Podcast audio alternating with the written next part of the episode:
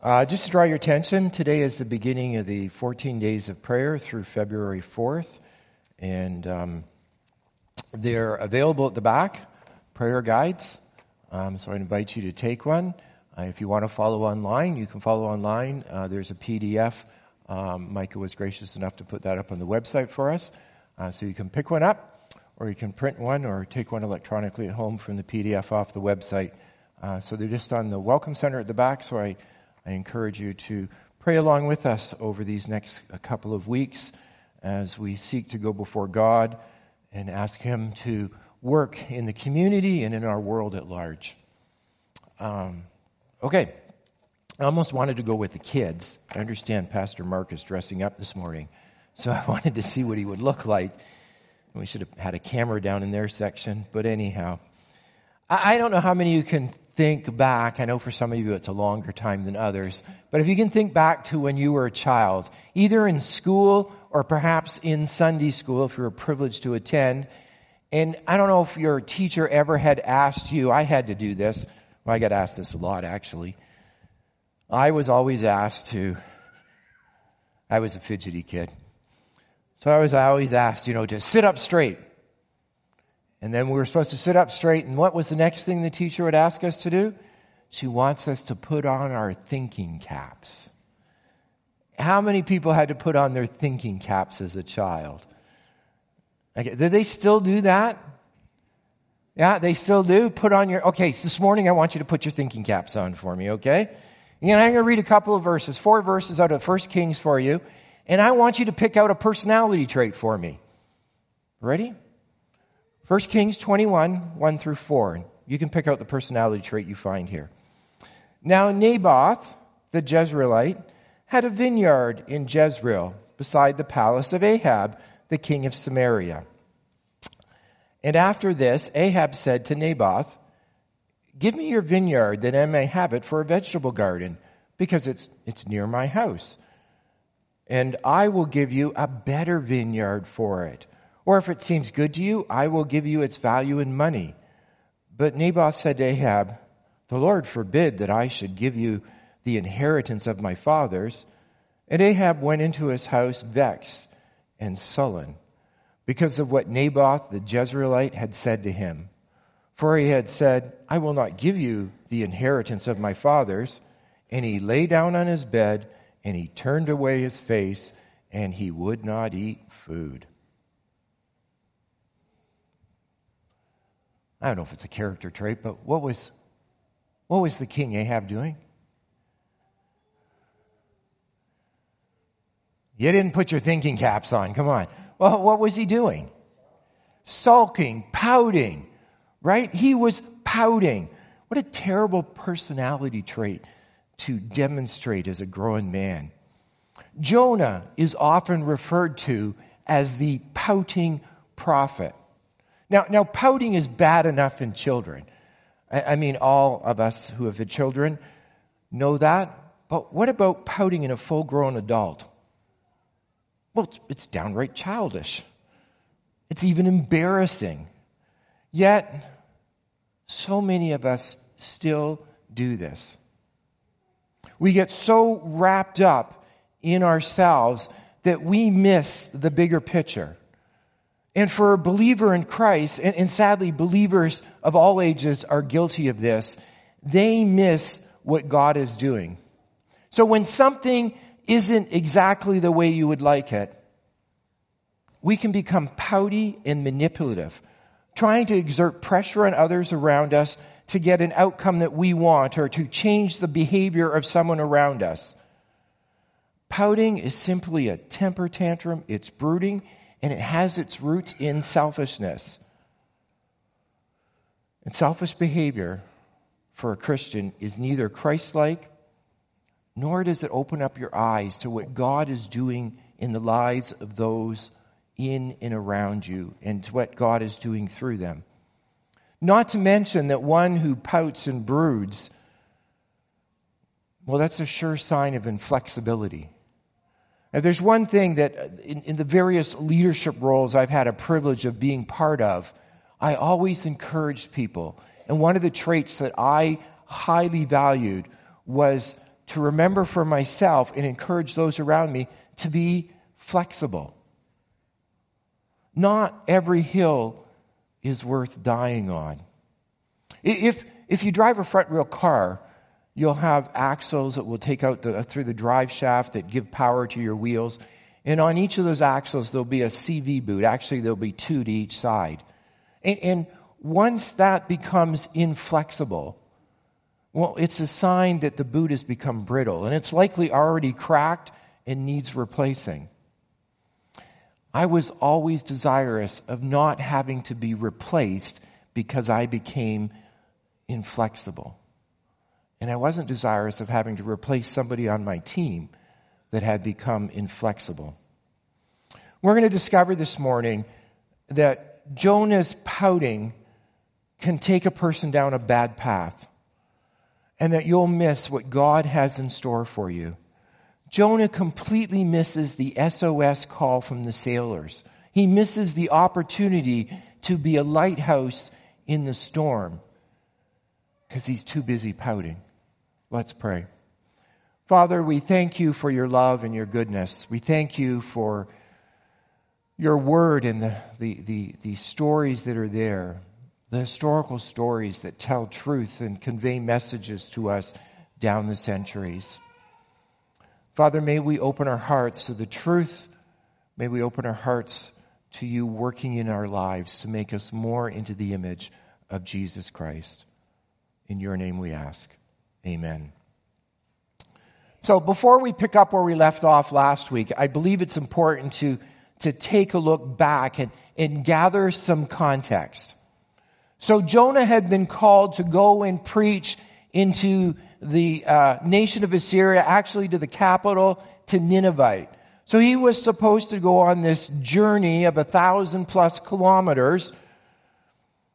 And Jonah does it what God commanded him. God says, Get up. And Jonah got up.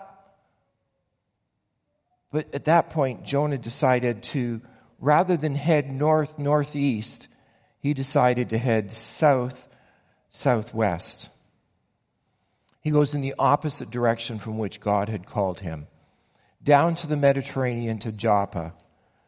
There he buys a ticket to a place called Tarshish, some 4,800 kilometers, somewhere along the southwestern coast of Spain.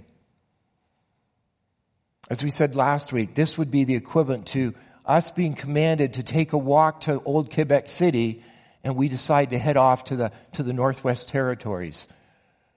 The exact opposite direction.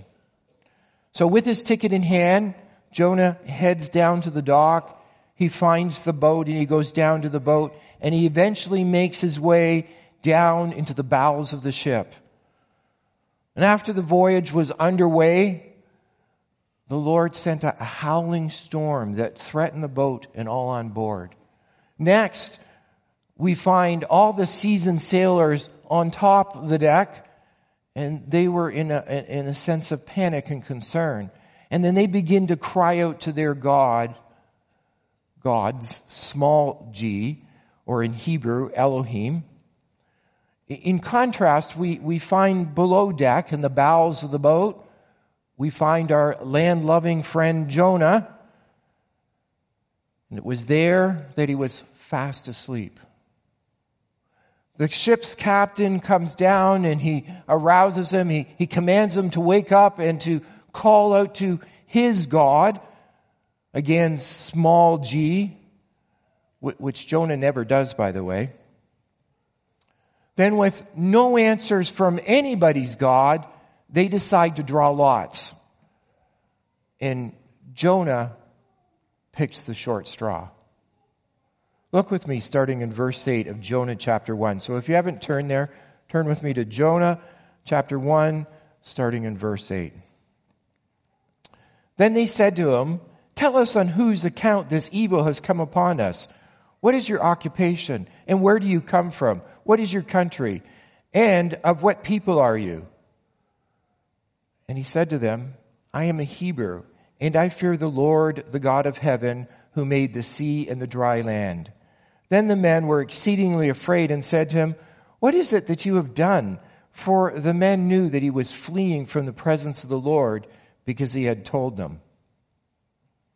See, convinced that through the lot that Jonah was the person to blame, they begin to pepper him with all these questions. And then Jonah declares, okay, I am a follower of the Lord.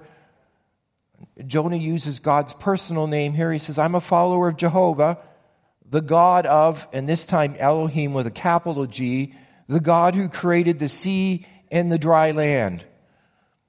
And I want you to note the progression here. And it might easily be um, go unnoticed as you look through chapter 1. If you go back to verse 5, they feared the storm.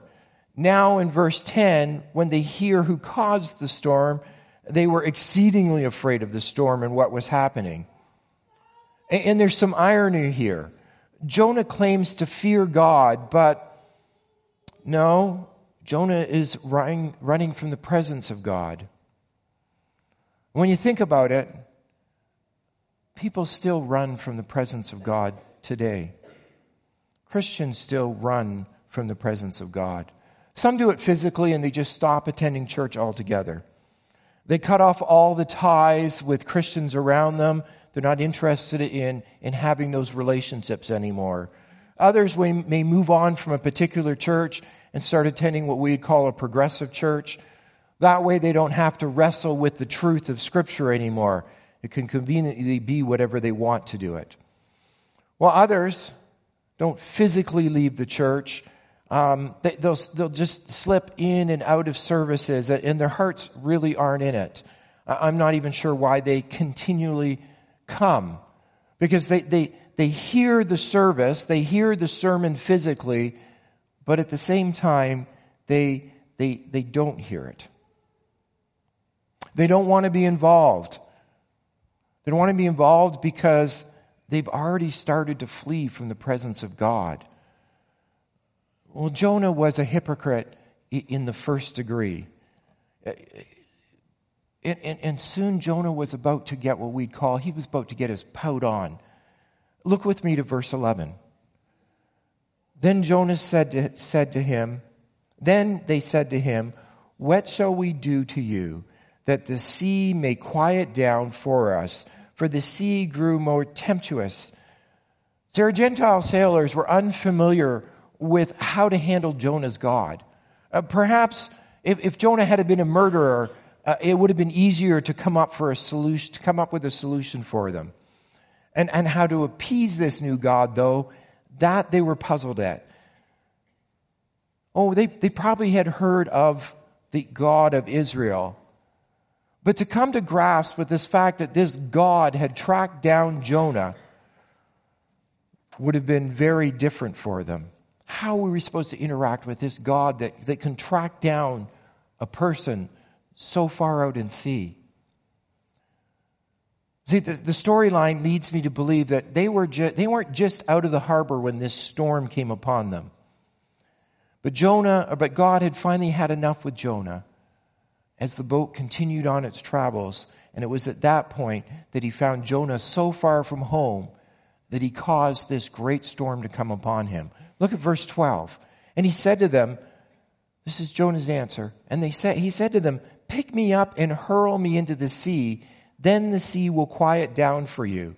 For I know it's because of me that this great tempest has come upon you. So Jonah completely understood hey, it's my fault.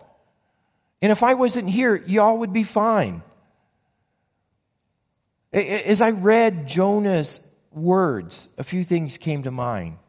Because Jonah's reaction is, is still not what we expect. If you've ever corrected a child, adults can do this too, but children are good at this because they're very expressive. They don't try to hide their feelings. But when you go to correct your child, have you ever seen them set their jaw against you? They just kind of stiffen up. They don't want to do what you're asking them to do. I think that's what scripture calls a, a stiff neck because it's all these muscles in here that stiffens the jaw. And, and that's, as I read this, and that's what Jonah is doing. He's stiffening his jaw.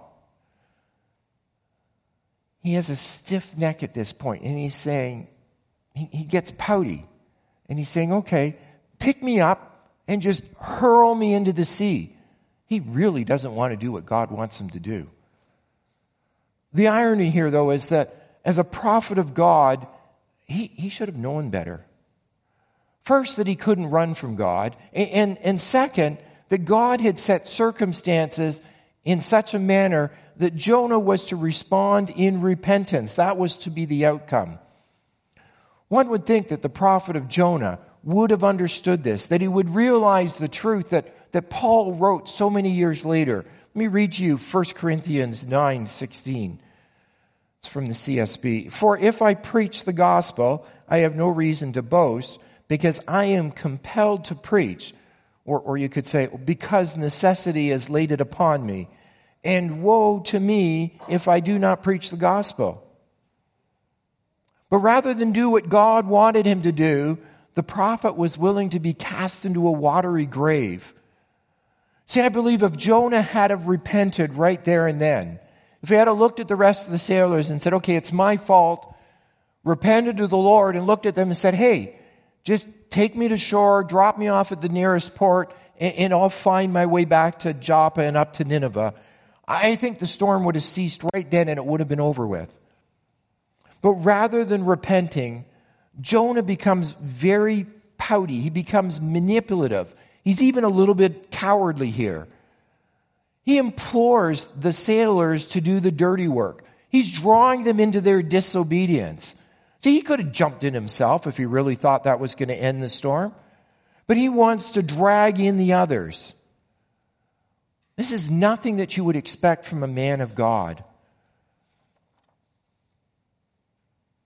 It leads us can, can Christians become this way? Can Christians become stiff necked to the point of disobeying Christ and setting their jaw against God? As to say, I'm not going to do that, Lord. James Montgomery Boice, in his book, The Minor Prophets, Volume 1, says this Can a Christian become so hardened that he prefers death to what God wants him to do? I wish I could say no to that question. But unfortunately, the answer is yes. A Christian can become hardened. This is the course of sin. What begins easily with just a step to the west instead of a step, step to the east soon accelerates into a maelstrom of self destruction. Think back in Scripture to Lot and Lot's wife in Genesis. When, when she looked back, it wasn't just a, a glance over her shoulder. If you look at the words look back, you'll find that they mean to regard with, to pay attention. As one commentator stated, the scriptures don't say whether her death was a punishment for valuing her old life so much that she hesitated in obeying, or if it was a simple consequence for her reluctance to leave her life quickly. Either she identified too much with the city and joined it, or she neglected to fully obey God's warning and she died. And unexpectedly, this is where Jonah finds himself. It's, it's his fault, but his solution is anything but godly. And, and I love the reaction of the sailors. Verse 13. Nevertheless, the men rowed hard to get back to dry land, but they could not, for the sea grew more and more tempestuous against them. I love that, nevertheless. So they listened to Jonah, and it's like, Okay, next idea. I mean, they didn't want to do it either. And that word for rowed could be translated dig. I, don't know if you've ever, we have any canoeists here or kayak people? Anybody done whitewater? Few people? Yeah, okay. If you've done whitewater, if you have to ever go up a stream against a fast current, you have to dig in to move that. And that's the exact word that they use here. They were digging in. Now, they, they must have either been able to see the shore or they knew they were going along the coast, so they knew the shoreline was in that direction. But they tried. They began to dug in and they rowed and they rowed towards shore, all with the hopes of not having to throw Jonah overboard. The story here drips with irony. Why? Gentile sailors not followers of, of, of Yahweh, care more for life, more for Jonah's life than he does. Now, uh, the story also drips more irony in the fact that, and this is a bit of a spoiler alert here, that Jonah was sent to preach to save the lives of the Ninevites, and he runs. Rather than see one life perish, these Gentile sailors desperately, desperately try to row ashore, but to no avail.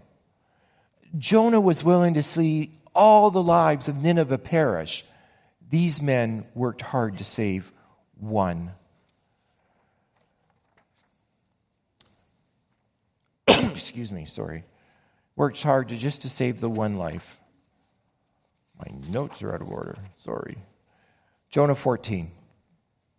Therefore they called out to the Lord, O Lord, let us not perish for this man's life, and lay not on us innocent blood. For you, O Lord, have done as it pleased you.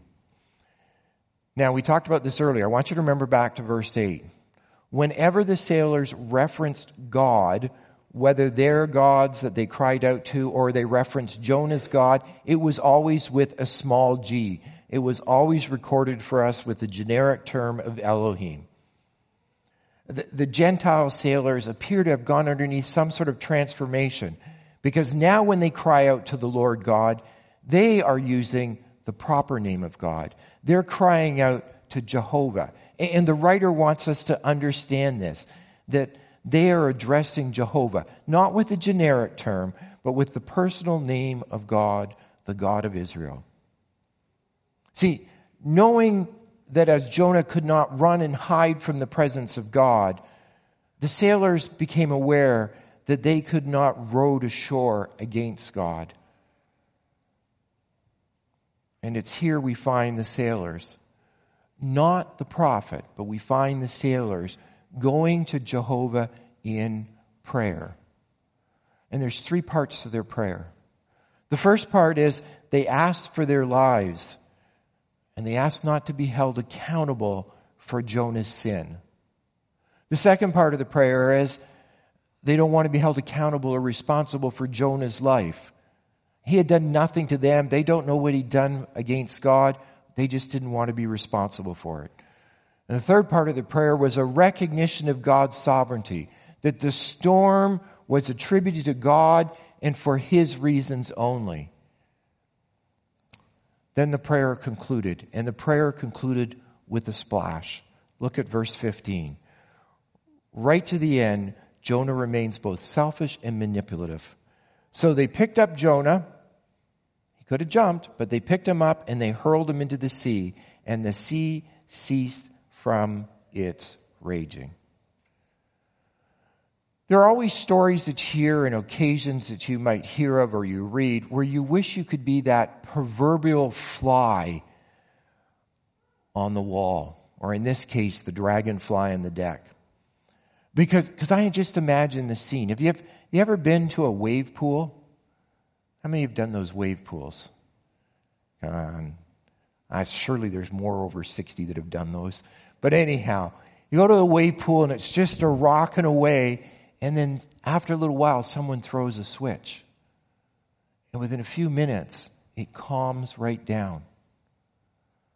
And you would never know that just five minutes before, that pool was being shook and rocked by waves. Well, that's what it was like as the sailors looked out. It began to calm down as soon as Jonah hit the water. I also picture a moment of reflection for the sailors. I, I, wish I could witness their faces as the sea calmed once Jonah hit that water. See, one commentator stated this way So far as the sailors knew, Jonah had been dealt with by his angry God and master. Even had they seen him swallowed by the fish, which is highly improbable, and not suggested by the story, they would have never guessed that it was the instrument of God's mercy. All they knew is they threw Jonah overboard and the water calmed down. And I could only imagine what they thought. It's scenes like this that you read in Scripture that causes some to begin to declare that God is abusive. Proclaiming, How can you believe in a God that would cast his servant in the sea? Don't, let, don't allow people to twist Scripture. God did not cause Jonah to be thrown into the Mediterranean. That was Jonah's choice to continue in disobedience. It was his choice not to obey, and sin has consequences.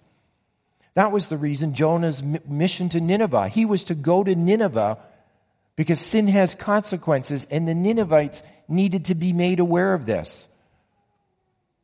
And the simple truth is, we live in a culture that doesn't accept consequences for sin, much less they don't recognize sin itself. When people bring up such objections, they often are trying to come to grips with truths that, that appear paradoxical. First, God is love. 1 uh, John 4 8. Anyone who does not love does not know God because God is love. See, that verse is not proclaiming God loves, it's stating God is love. God is the ultimate source of love. God's character is the essence of love. It's what it's love that sent Christ to the cross, and it's love that has sent and commissioned Jonah to go preach. But at the same time, while God is love, God is holy. And holiness is the antithesis to sin. Isaiah 6 3. And one called to another and said, Holy, holy, holy is the Lord of hosts. The whole earth is filled with his glory. God is, is sickened by sin. Psalm 5 4. For you are not a God who delights in wickedness, evil may not dwell with you. And as Isaiah informs us, sin separates us from God. Isaiah 59 2. But your iniquities have made a separation between you and your God, and your sins have hidden his face from you so that he does not hear. But not only does sin separate us, sin also destroys us. And it comes at a great, great cost. Uh, Romans 6.23, just the first part, for the wages of sin is death. So sin separates, sin destroys. As I look around in our world, I, I don't know how much more evidence they need to witness before they begin to believe that God's way is best. God's desire all along has been to, to, want to be in relationship with His creation. Right from the start, from the beginning, which, which we call the fall, when Eve and Adam sinned, God had a plan. Animal sacrifices pointed to the ultimate sacrifice that God would send Jesus Christ to take upon him the sin of the world. And for all who received him, well, look at the last half or listen to the last half of Romans 6:23.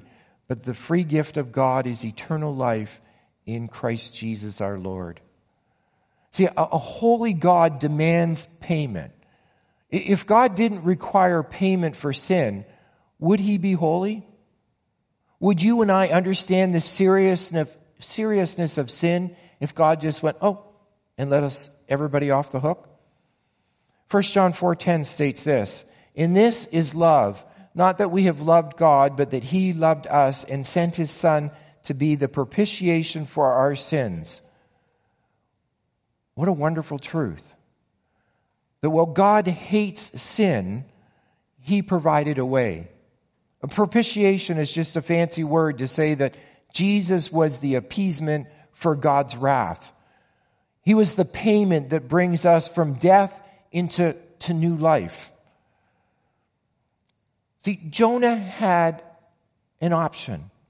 Jonah had a choice. He could have repented. He knew sin had consequences for the believer and for the unbeliever.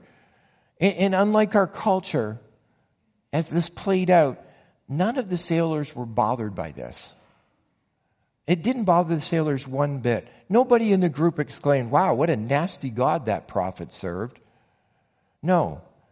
They had been eyewitnesses to the power of one, the one true God. And look at their response in verse 16. Then the men feared the Lord exceedingly, and they offered a sacrifice to the Lord and made vows.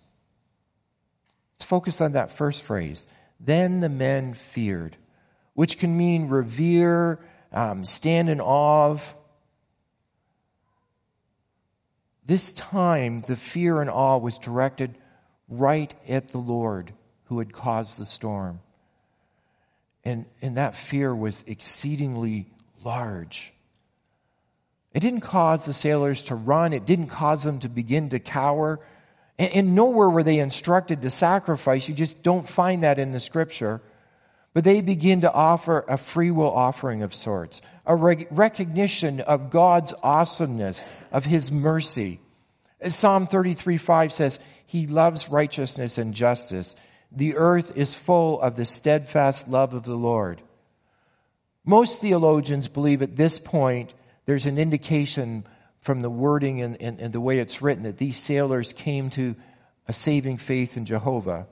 Well, they very well may have. It, it fits in with all the contrasts that we see in the first chapter as the writer presents Jonah to us. And, and, let's, let's review some of those contrasts that we have come across so far.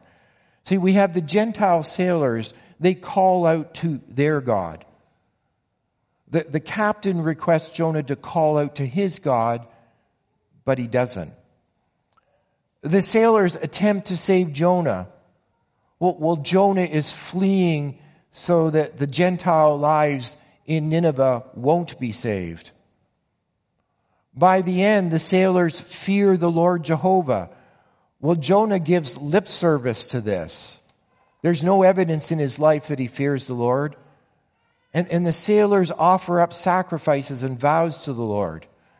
Sorry, this is another plot giveaway if you haven't read it, but Jonah will promise to give vows and sacrifices, but as you read through the narrative, there is no such record that he ever does. In the department of vows and sacrifices, Jonah is all talk and no action. See, throughout the storm, the sailors are signaling SOS, we need help. Save our souls.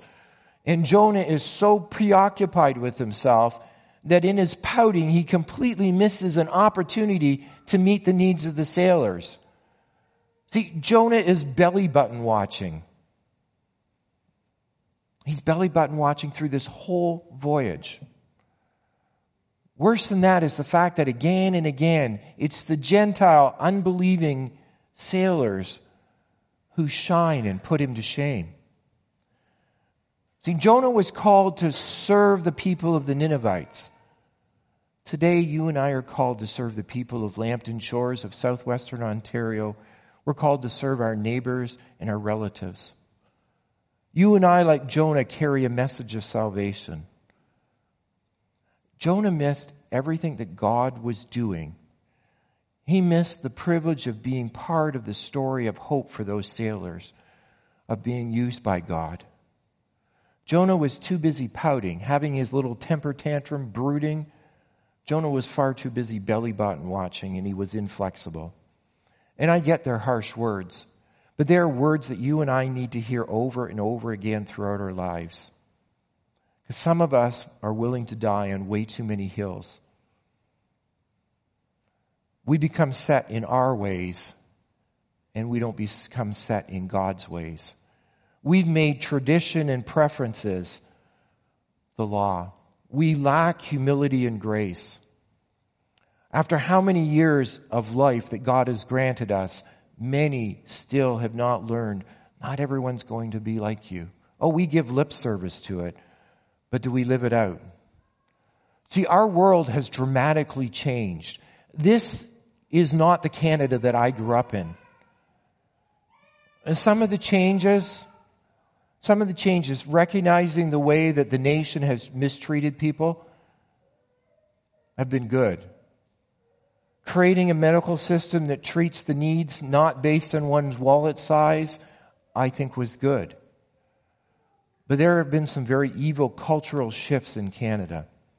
See, on one hand, we say we want to protect children, but we also use them as social experiments, catering to adult desires. The educational system is strife with politics, and higher education now teaches theories a century ago we sent men off to war to fight to defeat. The Canada I grew up in, 40 to 50% of the kids I went to school with went to church. By the time my kids went to school, there were a handful, maybe three or four families. And I don't say any of this to discourage you. It may sound that way, but that's not why I'm saying it. I'd rather want to encourage you. More than ever, Canada needs people who love God and show God's love to others. Our neighbors don't need people who pout. Our neighbors don't need people who think, wow, the past was way better. They need neighbors who are willing to take the message of hope. And, and don't assume your neighbors know very much about the Bible. Oh, they think they do, and they think they're funny with their memes on social media but they know very little of the Bible. Sadly, biblical illiteracy in our, in our nation and in our churches is very, very high. You and I need to equip ourselves to answer the call to the world around us. Our world needs a neighbor who has the good news of Jesus Christ and is willing to share it with them. And when you share with your neighbor, you're likely sharing around the world. I think that as I share with my neighbors, I have people from all countries around the world.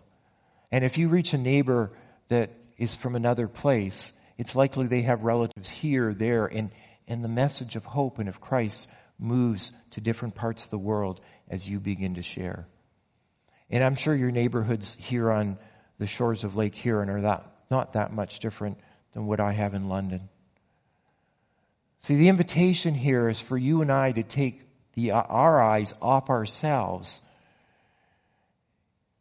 and be part of God's story, of what God is writing, of God, what God is doing. And the invitation is to enter into that, not kicking and screaming as Jonah was. To allow God to work in us, not despite us. And that'll grant us the, the wisdom to know the difference. I, don't think most people want to be known as pouting people, but I rather think we want to be known as holy people, full of love and full of grace. And we have a world that needs both love and grace and the message of hope. I want you to bow your heads this morning.